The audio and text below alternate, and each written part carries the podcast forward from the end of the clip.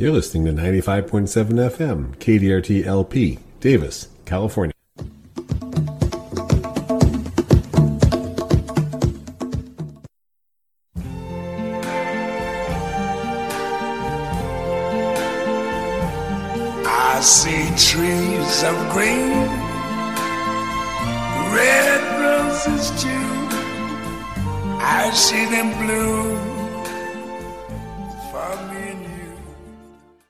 That music means it's time for the Davis Garden Show. This is Don Shore.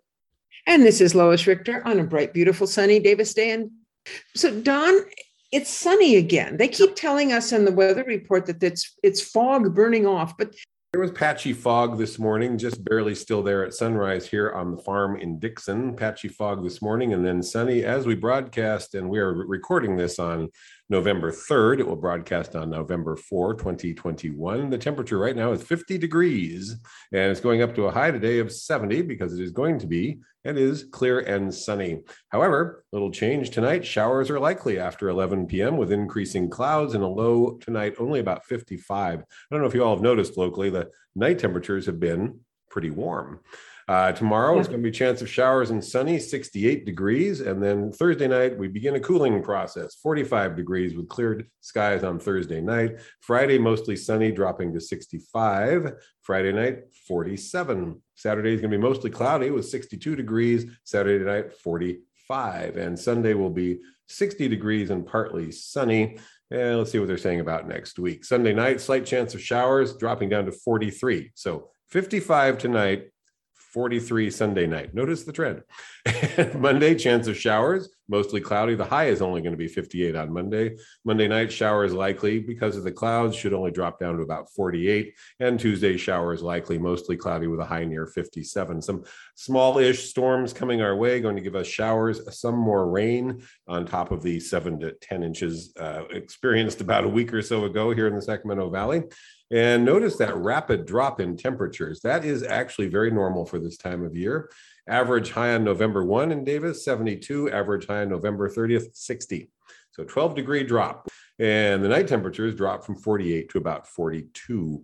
Had an interesting question. Let's just get, jump right into this one, and then we'll come back to our public service announcements. Someone asked me a little while ago, What's our growing season here in Davis, California? And I thought, we never use that term. We simply don't use, well, we don't use the term growing season. It, it is there is no time that we can't be out doing things in the garden, but there is an official definition of growing season. It is considered to be the longest continuous period of non-freezing temperatures, that is to say above 32 degrees Fahrenheit in the year. So where we are, the growing season according to them is typically 11 months from about January 23rd to about December 14th rarely starting after February 25th and rarely ending before November 19th. And that does reflect our typical frost pattern. Our first frost is nearly always right around Thanksgiving. I go out and I take a picture of it, and this is so consistent over the years that I think I can safely say that one. It's rare for it to be earlier than about Thanksgiving. Our last significant frost is usually around Valentine's. So we have a pretty high likelihood of frost anytime be- between about the 1st of December and about the middle of February. I have pictures of frost in March, and I have a picture of a very light frost on April 6th one year. That did not do any significant damage, but it was a frost. It was actual visible frost conditions that lead to the formation of ice crystals on the top of a plant or a surface. Uh, don't necessarily mean anything with respect to your ability to garden. So the point is, and this came up in the context of a talk I was giving about winter gardening. How could you garden in the winter if you have no growing season? You know, if, you're, if you're out of your growing season at that point. Well, there's all these cool season flowers and vegetables that we talk about all the time on this show. And that was what the whole presentation was about. Although the cool season things like lettuces and broccolis and spinach and all that, and all the flowers like snapdragons, pansies, violas. If you're not from this area, those are things we plant in the fall and winter to bloom in the winter and spring. And they're not hurt by temperatures in the upper 20s to 30 degree range. They're not even hurt by temperatures in the mid 20s. And in the years that we've had serious freeze events, like 1990 when we got to 16 degrees, 1998 when we got to 19 degrees, and as recently as three years ago when we got to 23 degrees one morning for several hours, they're not harmed by that. You may go out and see a little bit of damage to the blossom, The leaves of your lettuce that happen to be open to the sky might get a little injured, but the plant overall is not harmed. And generally, we don't even see that kind of damage. So, growing season is one of those terms that comes from places where it means the end of your planting cycle, and you wait until it's over the, that period of the interregnum where it's it's too snowy, cold, freezing, whatever, and then you start up again. That doesn't happen here. So, our growing season in lowland California, that is to say, the coastal areas, Southern California, here in the in the Sacramento and San Joaquin valleys, is basically year round. There's no time when you can't be growing things. And frost is different than freeze, Yeah. right? Oh, yeah. Frost is just a condition. I mean, frost happens when we're 31 degrees, 32 degrees. It doesn't mean that the plants are injured, except for the plants that we expect to be injured. And we'll be talking about that, I would say, in about three to four weeks. We're likely to have our first frost. We're well on that trajectory. Thanksgiving is coming up, Yeah, Don. three weeks away. And, you know, people are asking now if it's too late to plant this or too late to plant that, or if it's a good time to plant thus and such avocados, citrus. You know, they're buying up some fibrous begonias. Is this a good time to plant these? Uh, well, no, those are things that'll be injured by a frost. But there's there, there's so many things that are not affected by frost that, again, our growing season is just a theoretical construct. Public service announcements. What have you got there? 11th of November, of course, is Veterans Day, and there's always celebrations, VFW, whatever. Um, this year is the 100th anniversary of the creation of the Tomb of the Unknown Soldier. Oh, And Mel Russell, who is the retired Yolo County archivist, was coordinating a whole bunch of events all over the county for the month of November. But they're all on hold because of the pandemic. So they will be reinstituted next year for the 101st anniversary. But um, there are things happening. So remember, that's Thursday, the 11th of November in the USA. Yeah, an upcoming event at the UC Davis Arboretum, Mighty Oaks, a panel discussion will be held Tuesday, November 9, 4 to 5:30 p.m. You register, there is a cost, a nominal cost for attending. It's an online presentation. So go to arboretum.ucdavis.edu.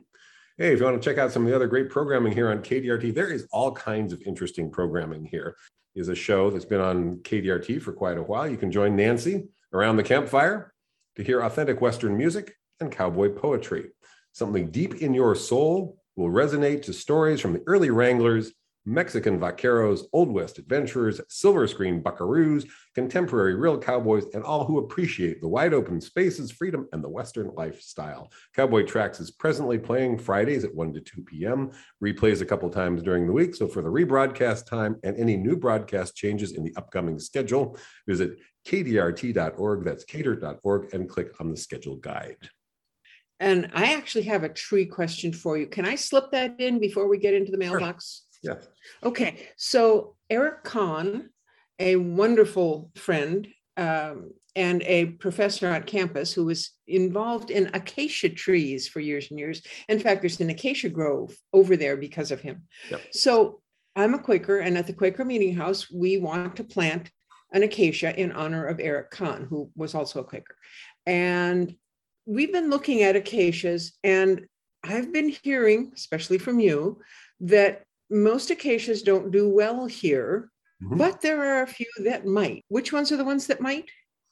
It's a long list. Acacia is a genus with many, many species, most of which are tropical or subtropical. And so it's important to know that most of them are not quite cold hardy enough to grow here, which is a lesson that the Arboretum itself learned in the hard way when they planted quite a number of species in the 1970s. I remember that collection down there before there were paths and benches and signage. In 1990, we got 16 degrees, and that took care of the acacia collection. So they started over. Some survived, some came through, but most were just outright killed. Now, that was a once in a, let's say, century freeze, 16 degrees and below freezing for uh, actually two weeks, not below freezing all day, but every night, well below frost, and down to 16 and then 19.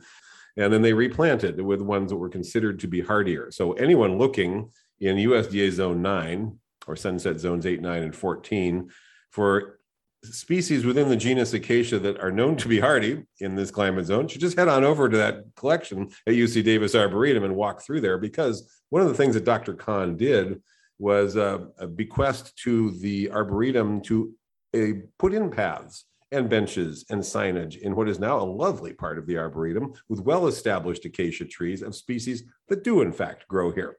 As a retailer, I then have the experience of people going over there, taking pictures of the signs and coming in and saying, Hey, can you get this? And the answer is nope.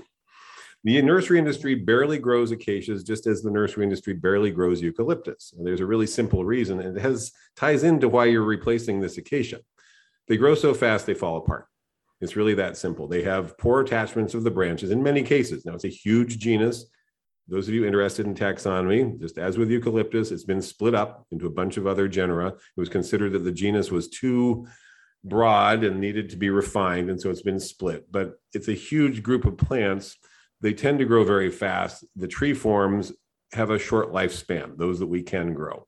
Uh, they grow very rapidly. 10 years in, branches are splitting out, the plant kind of falls apart. Acacias can be a very cool and interesting part of a rural landscape property. I have thought of putting some in here out on my farm on the fringes of the orchard because they bloom very, very early.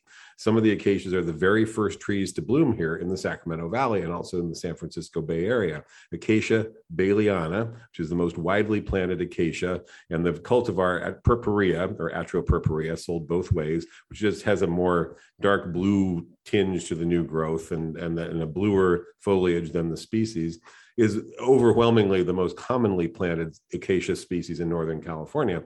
And they bloom in January, bright yellow flowers, here are some great common name confusion. Those flowers are called mimosas.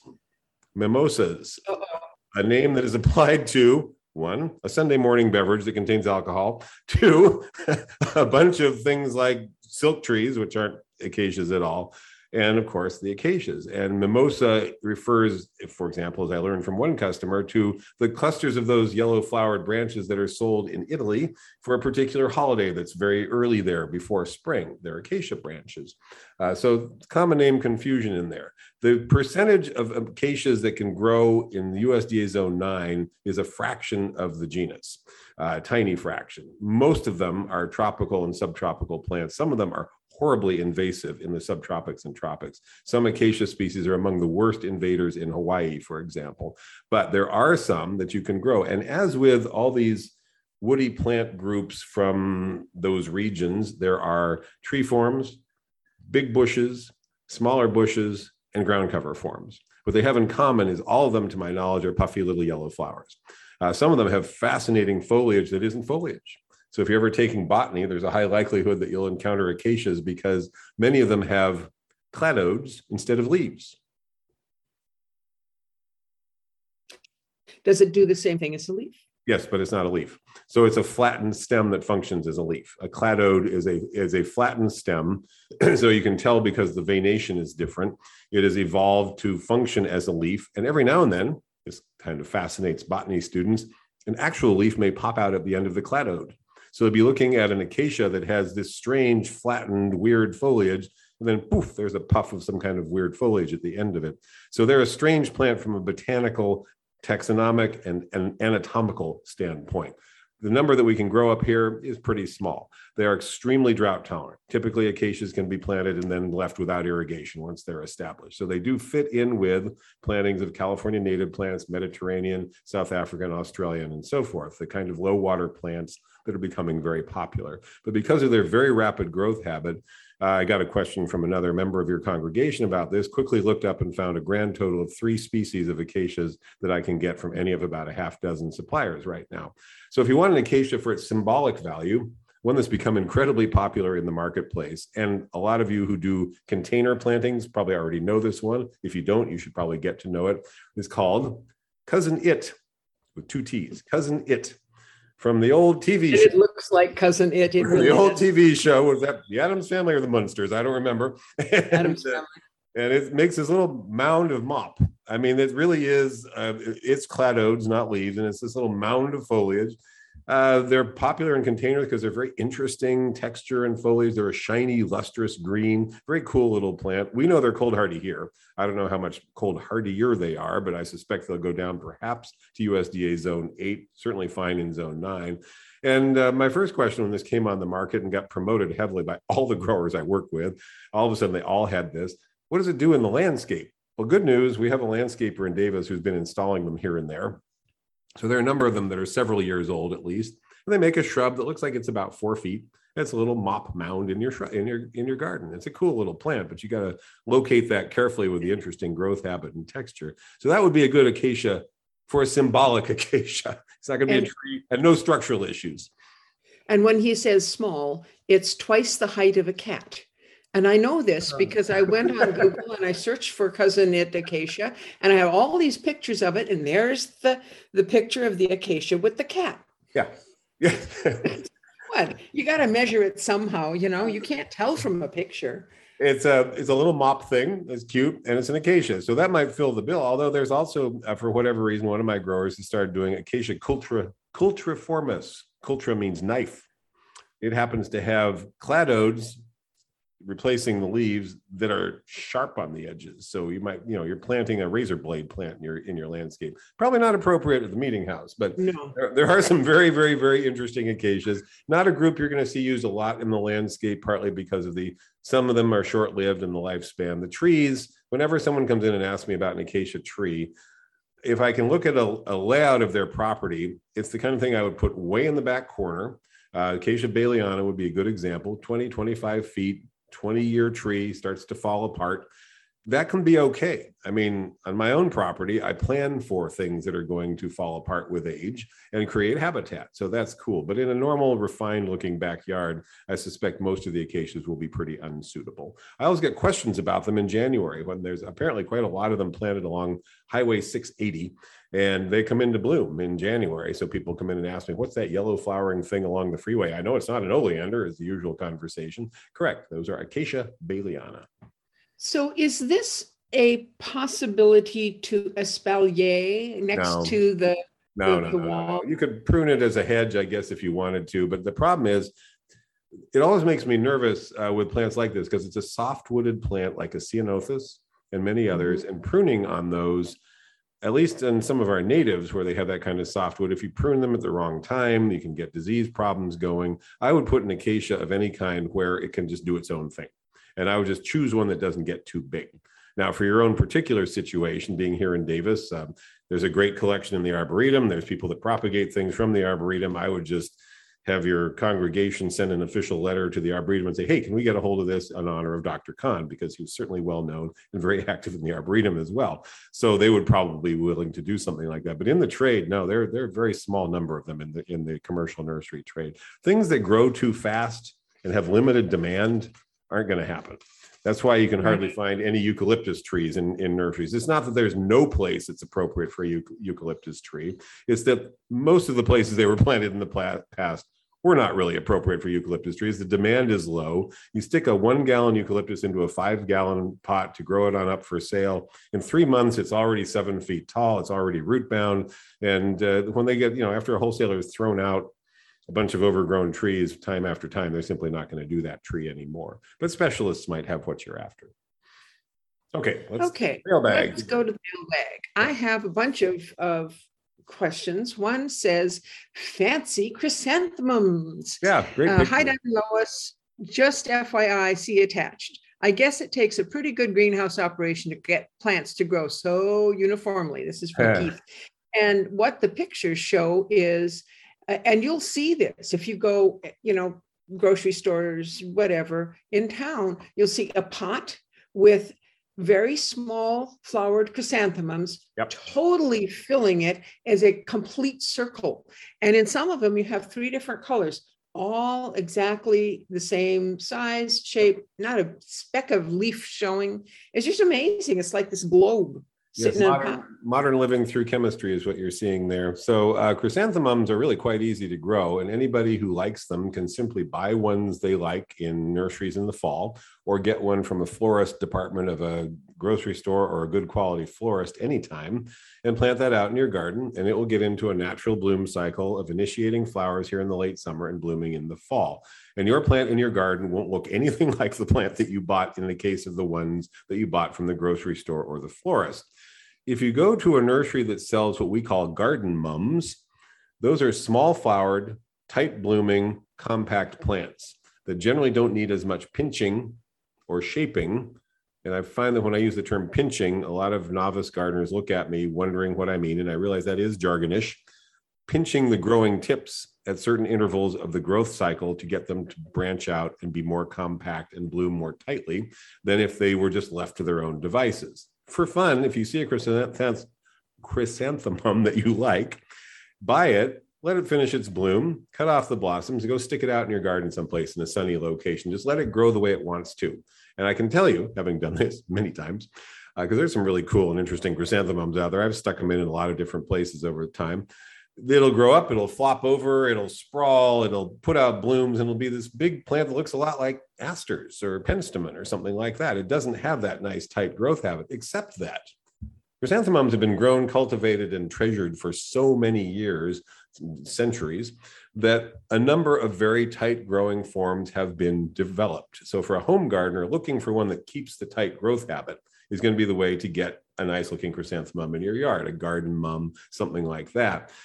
However, the way they achieve what he sent us a picture of is by the use of plant growth regulators. They, uh, there are plant hormones applied to chrysanthemums. That's the very first application of plant growth hormones in the horticulture industry was to develop products that you could spray on the chrysanthemum at certain stages of growth that would either make a tighter growth habit or get them to branch out from the base more or initiate flowering uh, in a tighter manner and create these very uniform products gibberellins are used. There's a bunch of things that cause shorter internode distances and so on. And these are used, most people don't know this. There's about 10 or 11 different growth regulator products that are applied to bedding plants and color items, which is what we call chrysanthemums, florist type crops at various stages of growth to create that incredibly uniform product.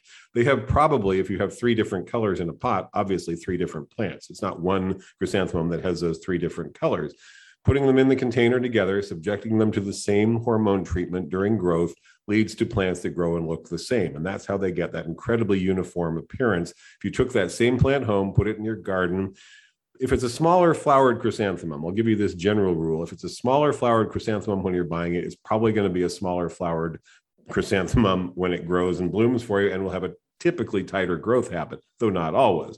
The great big fancy ones I've grown those. The plants will get four feet tall if you stake them, sprawl four feet if you don't stake them. They'll have these big old blooms, but they won't be holding themselves up, right? You have to stake them or cage them or do all these fancy things that people do to make the plant look, keep it up off the ground and make the flowers look perfect. So the way they do that is with the use of modern horticultural uh, hormone sprays. Is uh, the simple simple um, explanation. Gardening through chemistry. Modern living through chemistry, yes. But the same plant will grow in your garden just fine. It'll just be a very different looking plant. And they still make very nice flowers. And I have one out and along my driveway. It's now in total shade, but until a couple of years ago, it bloomed year after year after year in September without any care from me. And it was increasing shade as time went by. Finally, so much shade that it, it stopped blooming a couple of years ago. But 25 years at least out of that one plant, it's a pretty good run for a flowering perennial. Can you take cuttings from those and, Oh, yeah. and move it to a sunny location? Yeah, they're very, yes, and you can divide them, and this is very timely. You can take cuttings anytime, uh, you can divide them now in the fall. This is a great time to do that. You can dig it up, you can, it's a, it's a tight clump. Uh, you'll find if you dig it out of the ground, it's very easy to tell how to divide it. You may do a little cutting, but for the most part, you just kind of chunk, tug off chunks of them, wash them off if you want to, clean them up, t- cut off the part that just bloomed. It is the classic herbaceous perennial. We often use that term here when we're talking about flowers that come back year after year. Not woody ones, not shrubs like lavenders and things like that, but the ones that are soft wooded, where it grows and blooms. And then the part that blooms doesn't bloom again. So you cut it to the ground when it's done. And at the ground, as you're doing that, you see a bunch of shoots forming ready to grow next year and bloom and those you leave alone you cut off the part that has bloomed chrysanthemums true asters many of the garden penstemons, I mean, I can think of a zillion other herbaceous perennials, but when I'm talking about them, I usually show a chrysanthemum because almost everybody knows what a chrysanthemum is. And that's a classic herbaceous perennial. If you want to divide herbaceous perennials, fall is the best time to do that. So it's a very timely question. And if I went to the grocery store and bought one of those globes of three colors, Yeah. after I would wait till after the blooms had stopped and then I'd pull it apart and I'd get three plants. At least, yeah, you could break probably break it into more because the plants do divide pretty easily. Yeah, if you see one that you like, it's very, very, very in, easy to increase chrysanthemums. Now, I've known people who were involved in the Chrysanthemum Society. As with roses and camellias and all these other flowers, they can tell you exactly how to grow a perfect chrysanthemum flower, the biggest one you ever saw, or the most perfect form, or whatever. There's a lot of steps involved in that that don't use garden chemicals. You don't have to spray them with these hormones. They're mainly looking for a big, perfect flower for an exhibition, just like rose growers are. So their advice is tailored towards that. And uh, at the base of it, I like them to start with this sentence Chrysanthemums are very easy to grow. I really wish they would always start with that. Here's what we do to get big, perfect flowers. You don't have to do that in your own garden. If you like chrysanthemums, stick it out in the garden. It doesn't really need any special care. They get aphids. Yeah, do whatever you want to do about aphids. Beyond that, cutting them back is kind of important, or they look sort of rough after they're done blooming. You can divide them in the fall, and full sun is definitely best for chrysanthemums, especially here. Okay, let's move on. Now, the next one, and this is uh, from Arash, who signs himself your lo- loyal uh, Davis Garden Show listener. Yep. Hello, Don and Lois. I hope you're doing well. No, I'm not going to ask if now it's a good time to plant tomatoes. As you can tell, he's a, he's, a, he's a regular listener.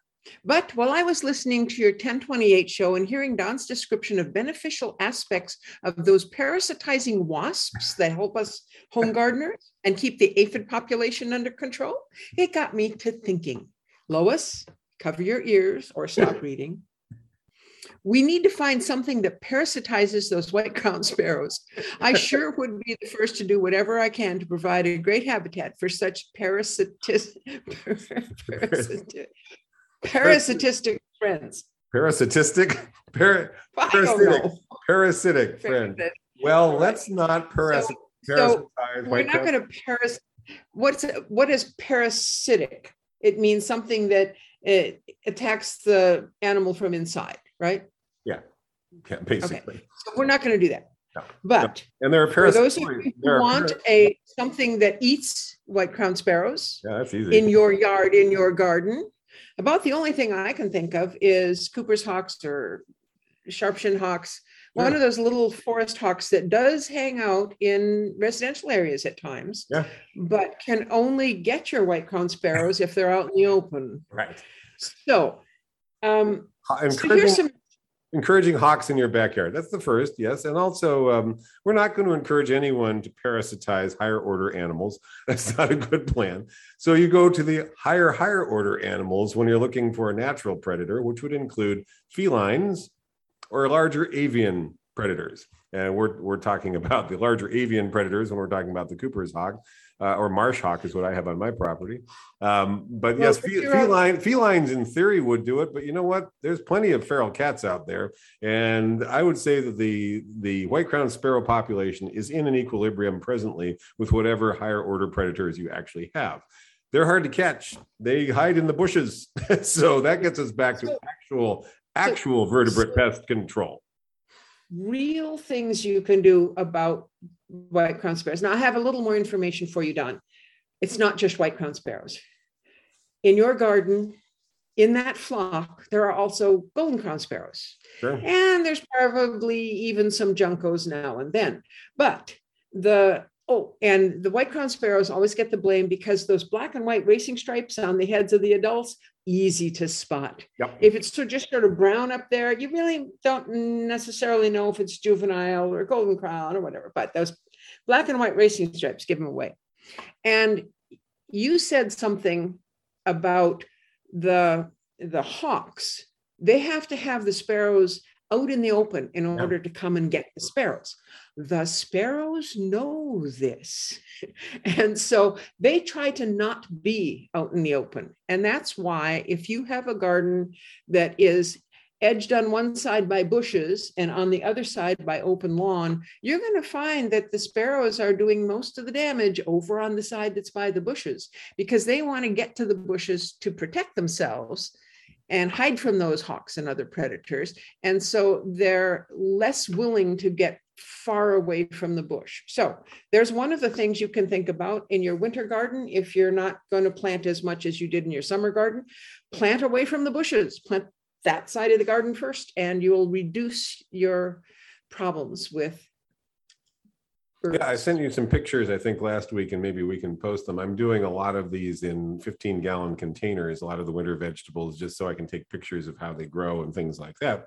I've done six planters in fifteen gallon containers of peas. All the different kinds of peas that we sell. There's a couple new snap peas on the market. I wanted to try them. There's a purple snap pea, which sounds really cool. Snap peas are the ones where you can eat the whole pod, and they're they're by far the most popular peas. So what I'm doing is six plants in each in a 15 gallon container in the best potting soil that we sell at our nursery because that's what I want you all to do. So I'm experimenting with it. They're going in a 15 gallon container. I'm taking one of my tomato cages that is now done and just setting that around the container. It's working great. I have them in a long row in the backyard. Going from one side to the other in the area that gets the most sun right now. I'm waiting for my trees to drop their leaves. And I went out and they all took right away from planting four to five weeks ago, started running off across the surface of the container and starting to head up the tomato cages. I thought, this is great. This is really the way to do this. And I went out mm. one morning and one of those containers, every single leaf had been stripped off of all six plants.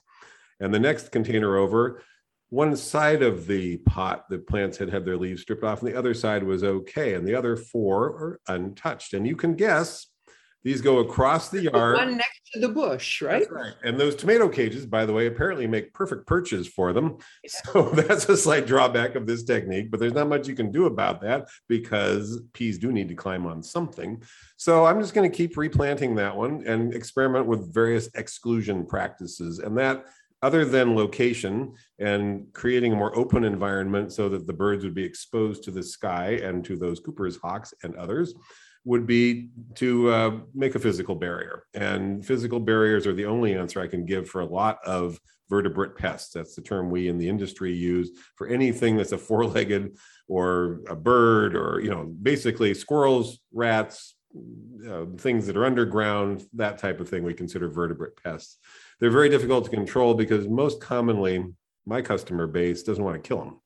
Mhm. And so if you're talking about, let's say, tree rats or white crowned sparrows, suggesting that they shoot them in Davis isn't going to go Not over well. No, so we uh, and we don't want to poison any of these things because those higher order predators are out there and could be injured by the poison.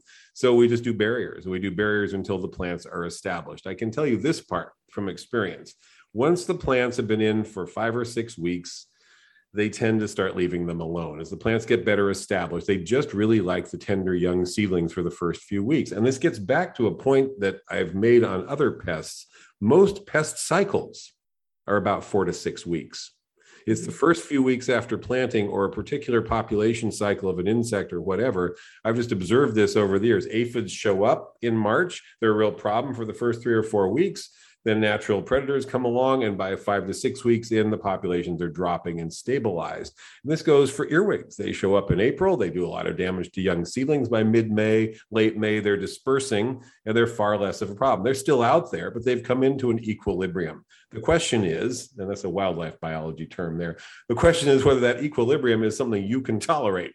Um, you know, if the earwigs are doing a little damage to leaves and the plants are growing strong at that point, then it's not a real concern. If the white crowned sparrows are doing a little damage to young seedlings, but the plants are basically vigorous and growing, that's fine. The most vulnerable stage, of course, always is the first three to four weeks of the growth cycle of the seedling. So covering it over, when I'm suggesting people consider covering over their bed with floating row cover or frost blanket, that type of thing, to exclude these types of vertebrate pests, you don't have to do it through the whole growing season. You have to do it until the plants are established. I'll try to repost those pictures we got last year from uh, customers in Davis who, after their fourth planting of peas, went out and bought some half inch PVC pipe and they had raised planter beds and they just bent the pipe over and secured it to the planter beds and covered it over with frost blanket or row cover as it's called took clothespins to hold it in place and got the plants up and established and then finally took it off. The advantage of row cover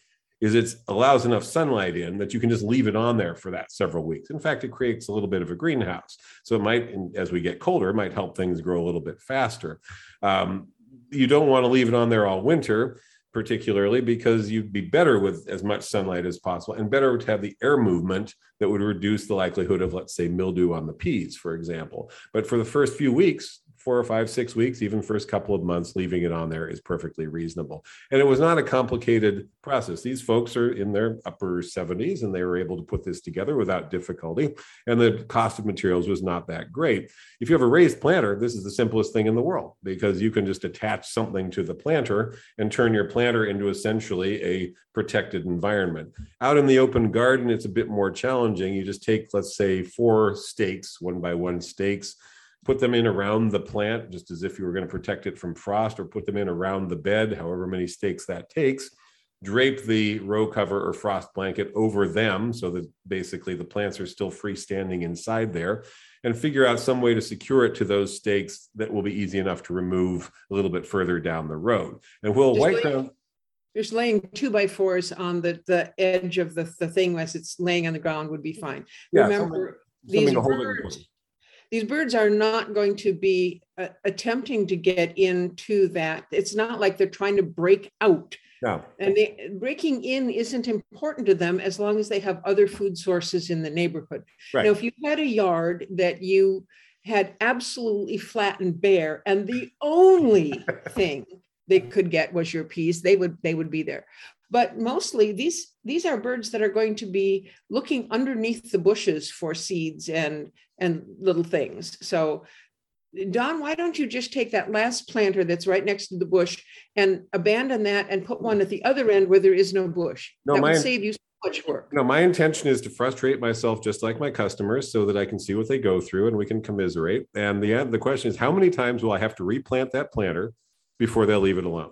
That's my question. Now, my next step will because I've got not- five. That's not, that's not a logical question. The answer to that question is when they leave in the spring, they won't be eating your, your little plants. You give somebody a salad, if they like salad, they're going to eat it. We'll see. I'll report back in a few weeks. this is good news. I have four and a half other planters that are doing fine. So we're you know we're learning to uh, to uh, adapt to each other here in this garden. The other, the other thing to, to consider is that now that it is starting to rain, a lot of weed seeds are going to be coming up. Oh, And so you're going to have a lot of salad greens for the birds under the bushes and close to the bushes and out there. They're not going to have to come after your peas if they have enough food closer by. Yes, that's an excellent segue into the topic of things we can be doing right now in the garden. And one of those is that we just got seven to nine inches of rain in the vicinity seven or eight days ago. And there is in my orchard and field a fine carpet of weed seedlings that have come up in that five, in first within the first three to five days, and then a whole lot now within a full week. This is an extremely important time for weed management. Uh, you've had your first rain. Those seedlings are up. They're extremely easy to control right now with whatever measure you like. You can use flame, you can use mowing, you can use tilling if you want, although we discourage that. It can You could function. use white crown sparrows. well, well, they don't eat enough. Apparently, they prefer peas, evidently. So they, their preference doesn't appear to be the things coming up in my field. I have noticed a lot of field birds out there because there's lots of stuff going on out there. So whether you're going to spray them, mow them, mulch them, till them, hoe them—that's the simplest by far. Or here's one: cover them with something. You know, if you have an area you're going to be planting a little bit later, just spread a tarp or uh, or some landscape fabric or black plastic secured down for a few weeks to kill those weeds. It'll kill them very quickly because here's the core principle. Uh, almost every weed is easy to control in the four to six leaf stage. Even hard to kill ones can be managed if you go after them in the four to six leaf stage. Many of them right now here in the Sacramento Valley are in the two to four leaf stage. So you got about two weeks to get going on this. Okay, Okay, so we have a lot of other things to talk about. I think what I'd like to do is, Don gave uh, me a- a, an outline for a presentation that he did for Ollie, O L L I, which is the Osher Lifelong Lifelong Learning Institute. learning. Osher Lifelong Learning Okay. Institute. Yeah. And that is uh, something that anyone can sign up for. And I, I commend it to you. They have some wonderful, wonderful things, including Don doing presentations. And so he, it's this like 12 pages long from the two hours that he talked. We're not going to do all that. But there was one interesting thing that I thought would be good for the show. Right now, in your garden, you can plant Yes, from was- seedlings Yep. seedlings of arugula, broccoli, and all those other things, beets, celeries, peas, fava beans, bunching grasses, etc. And from seed, you can still put in beets, carrots, fava beans, peas, uh, radishes, and turnips. There's I didn't read all of those down. So why don't you talk to us about the seedlings that you suggest or prefer? Yeah, at this time of year, uh, we're still planting many of the brassicas. That's the term we use for members of the, the mustard family, the Brassica oleracea derivatives, broccoli, broccolini, broccoli rabe, which is actually more closely related to turnips, cabbage, collards, mustard greens, all of those things can be still be planted. Now, if it's one that forms a very big head, like a long cabbage or a uh, the old fashioned kinds of broccoli the regular large heads of cauliflower and the romanesco those we generally plant earlier. We plant them anywhere from late july into september so they develop a big plant in order to form a big head. You can plant those now but they won't produce until probably late february or march it is too late i know you'll be disappointed to plant brussels sprouts or rutabagas here in the sacramento valley should have gotten those in back in in uh, july or august but all those other things especially the broccolis that resprout or the broccoli, the new forms that are just sprouting broccoli, which are really cool actually. They don't form a big old head. They do either a small head and a bunch of side shoots, which it will say on the label if that variety does that, or they just do entirely side shoots, or ones like Aspabroc, which are grown just for the stem. It's a form of broccoli that's got a very tender stem and a very small head. Those can go in right on through the winter. And then the leafy greens, which are far and away over the last four or five years, they've become the most popular category of winter vegetables, in part because they're so easy to grow and you can do them right on through the winter. Beets being grown for greens, yes, they will form beets, but a lot of people are just planting them for the for the greens, the green leaves. Kale, the number one selling leafy green vegetable at my garden center now for at least five years. Lettuce right up there with it very close. Spinach still very popular. Swiss chard uh, not as popular but we can grow it year round here. That's one of the only greens we can. All can go in and you can crowd them you can this is the reason i always like to show pictures of a barrel with you know 30 of these plants in it even if you don't have room for a big garden, you can do a small container filled with leafy greens of all these different kinds, where you're cutting the little sprout and cutting the leaf and taking the, the leaves off the outer part or cutting the whole head of kale or whatever. You can even stick in some bunching onions to use as scallions. Very close together, four to six inches apart is absolutely fine because you're going to be harvesting, trimming, grooming, pinching, cutting to keep any one of those from crowding out the others. You can harvest off that all the way through March starting now and in fact starting a couple months ago if you wanted to. So those are all things you can plant close together because you're just eating the leafy green part basically. And it is still time although you better move on it quickly because these night temperatures are dropping rapidly. We're going to go down at night 10 to 12 degrees over the next week. Seeds planted out will germinate much more slowly as the soil and the night temperatures get colder. So beets should come up fine. Uh, fava beans you can plant all the way into january and peas, you're right on the edge of your last time for planting them out directly in the garden, but you can pre-germinate them indoors and then plant them out, or you can buy them at local garden centers and transplant them out. And radishes can be planted basically any time. So as we get colder at night, we get into winter, people think we can't plant anymore. It's just a narrow planting window. It is true that the window for planting some things is past. Big cabbages, not so great. But in every one of those categories, breeders have developed much faster developing forms. I happen to have a cabbage that I've never personally grown before, so I've planted it. It only takes 47 days. Normally there's 60 minimum, 90 in the case of some of the old fashioned cabbages. Here we have one that's coming, comes on, grows rapidly, forms a small head, you know, like a five inch head, 47 days is what's on the label. So in the case of broccoli, likewise, there are some that develop very rapidly. There's one cauliflower that uh, that b- develops very quickly. It's become the one most of us sell because of that. So there are earlier, faster developing forms of all of these brassicas that you can plant if that's what you're interested in. But the window for planting goes through November. You can still plant in December, but it may be cold enough the plants won't make a lot of active growth. Depends on where your planter is more than anything. And we start up again in late January on a lot of those things. And it doesn't hurt to plant them during January. It's just that it's cold enough that they'll, their growth will be slow. So that window is wider than it seems. It really depends on the weather, obviously, but there's a lot of things you can still plant. You have been saying lettuce, lettuce, lettuce, lettuce, lettuce, lettuce. Uh, what are you talking about? Because I'm thinking of iceberg lettuce, which is a big old headed thing, Yeah. and that's not going to work this late in the season, is it? That's not an easy one to grow. Now, there's four categories of lettuce, and of the four, that's the one that isn't easy for home gardeners. Um, there's romaine. Um, there's, um, let me pull up the official terms so that if people are looking for them at home, they can find them. There are green leaf, romaine, butterhead, and iceberg. And the first three have open habits. The leaves are separated. There's air movement. Even if water gets in there, it dries up and the plant is not subjected to disease problems or rot.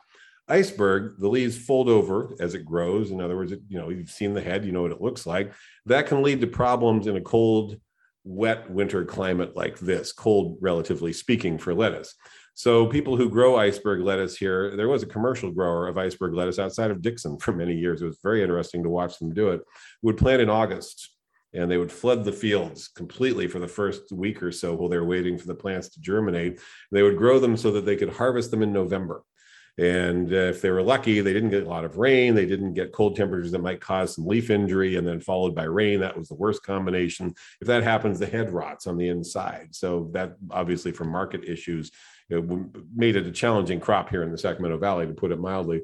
But green leaf, romaine, butterhead are all fine. They have open habit. If it's really wet, they, the water just runs right on through. So those are the type we suggest people focus on. And lettuce is actually quite easy to grow, but there are a couple issues with it in terms of the timing.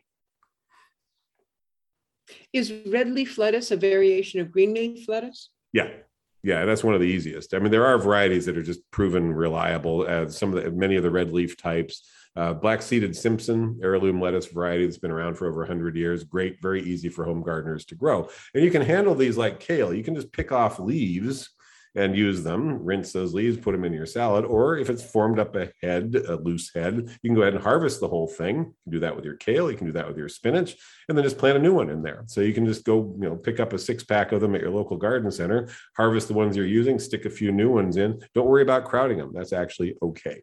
Doesn't matter if they're a little bit crowded in there. The issue with lettuce, actually, it's easy to grow. There's even forms now that won't bolt or bloom until summer. So if you go to the farmer's market in Davis, there's one of the farmers there that's been selling a variety called Sierra for several years now because it doesn't get triggered to bloom um, until way on into the summer. So he's able to bring lettuce to sell at the farmer's market in June or even July. Probably shading it a little bit would be my guess, but uh, he's able to grow it without it trying to go to flower. Initiation of flowering on, on lettuce is uh, called bolting. And when it starts to bolt, it tends to get more bitter. The bitter compounds in lettuce are very noticeable to some people, much less so to others. Romaine lettuce, for example, tends to be a lot more bitter flavored to a lot of people than others. Most people like it. Some people don't like romaine because it has more of those bitter compounds in there. Uh, stress is definitely a factor in how bitter lettuce tastes. And so if you're trying to grow it, particularly at the hotter end of the season. Let's say you plant it in March, you can still buy them in garden centers. They'll grow, they'll be triggered into bolting in about May, but the flavor is not going to be great. And in my opinion, the texture is diminished as we get out of the rainy season. So the optimal time for lettuce is in our cool rainy season. If you think about it, where lettuce is grown commercially in California, it's either down in the Imperial Valley in the winter where the weather is very mild, or all up and down the coastal agricultural zones where it's always 63 degrees. the weather is always mild.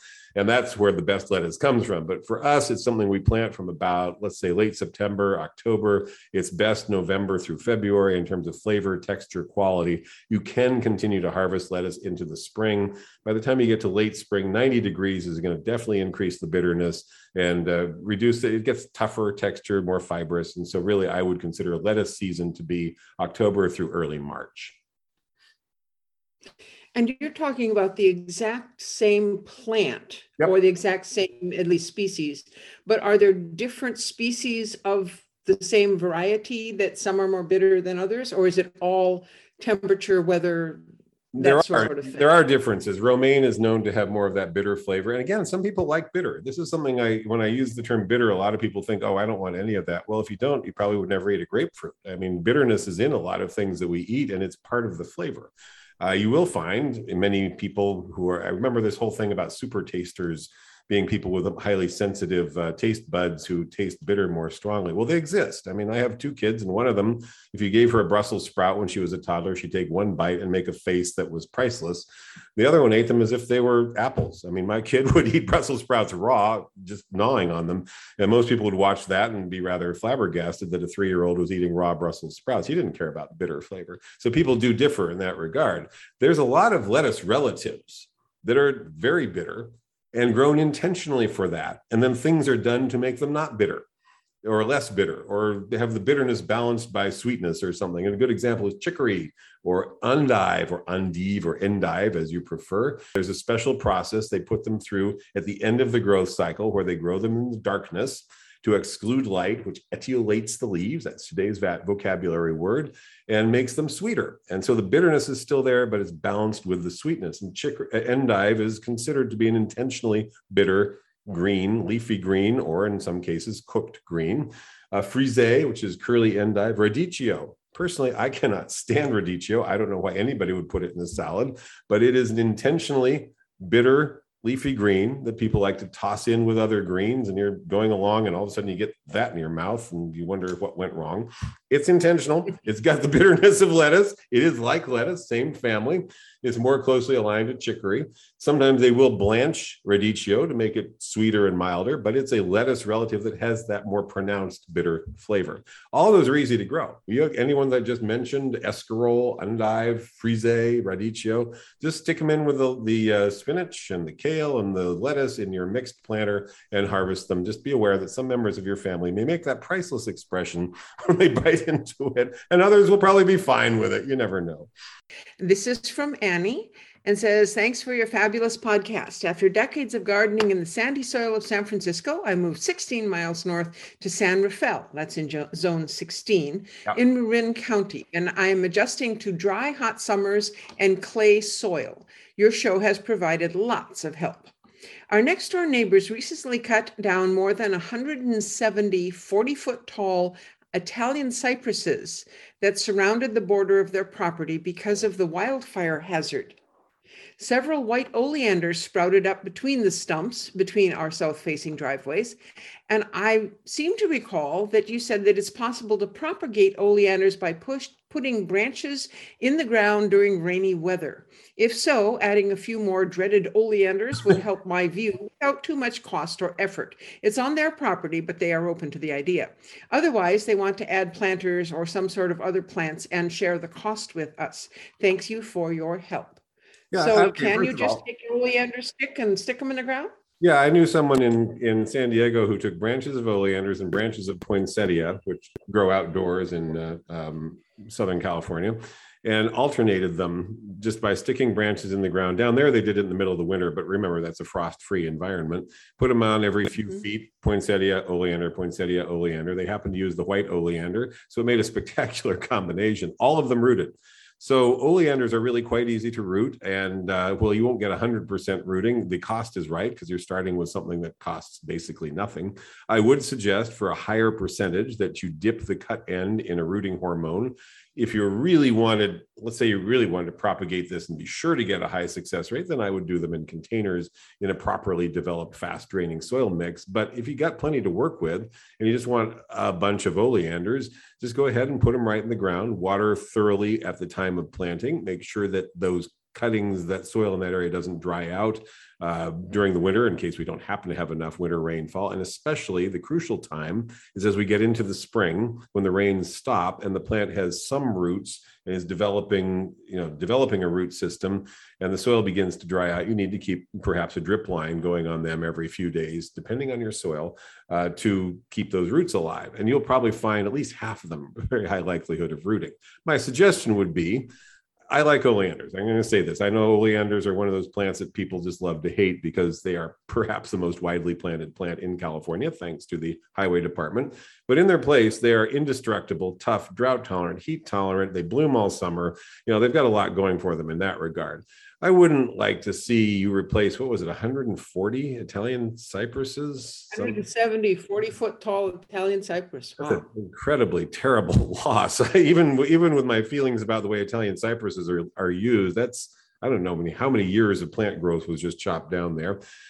But if you're going to replace that many, I wouldn't replace that many with oleanders. I would put some oleanders and I'd put some toyon, California native, and I might put in some xylosma because it's tough and draws bees in the fall. And I might put in some ceanothus if it's an area that's going to be on the dry end. In other words, a mixed planting of some native, some non-native, and and you know plants all from similar rainfall climate cycle cl- climate regions and eventually have a very drought tolerant mixed planting there. Has some advantages we talk about birds a lot on this program. When we first bought our property we put in a few oleanders in corners. We put in ceanothus. Those are long gone by the way but they were great for about 15 years. You get these different levels of how where plants grow. We didn't have any birds on our property when we first bought it because it was a field. We had field birds. That was it we put in these shrubs, we quickly got songbirds. And then we got other kinds of birds that would come in because of the mixed height, at least that's my theory, of cover, the mixed levels of foliage, the flowers at different seasons, the, the little berries on the uh, ceanothus that you don't notice, but the songbirds do, or someone does.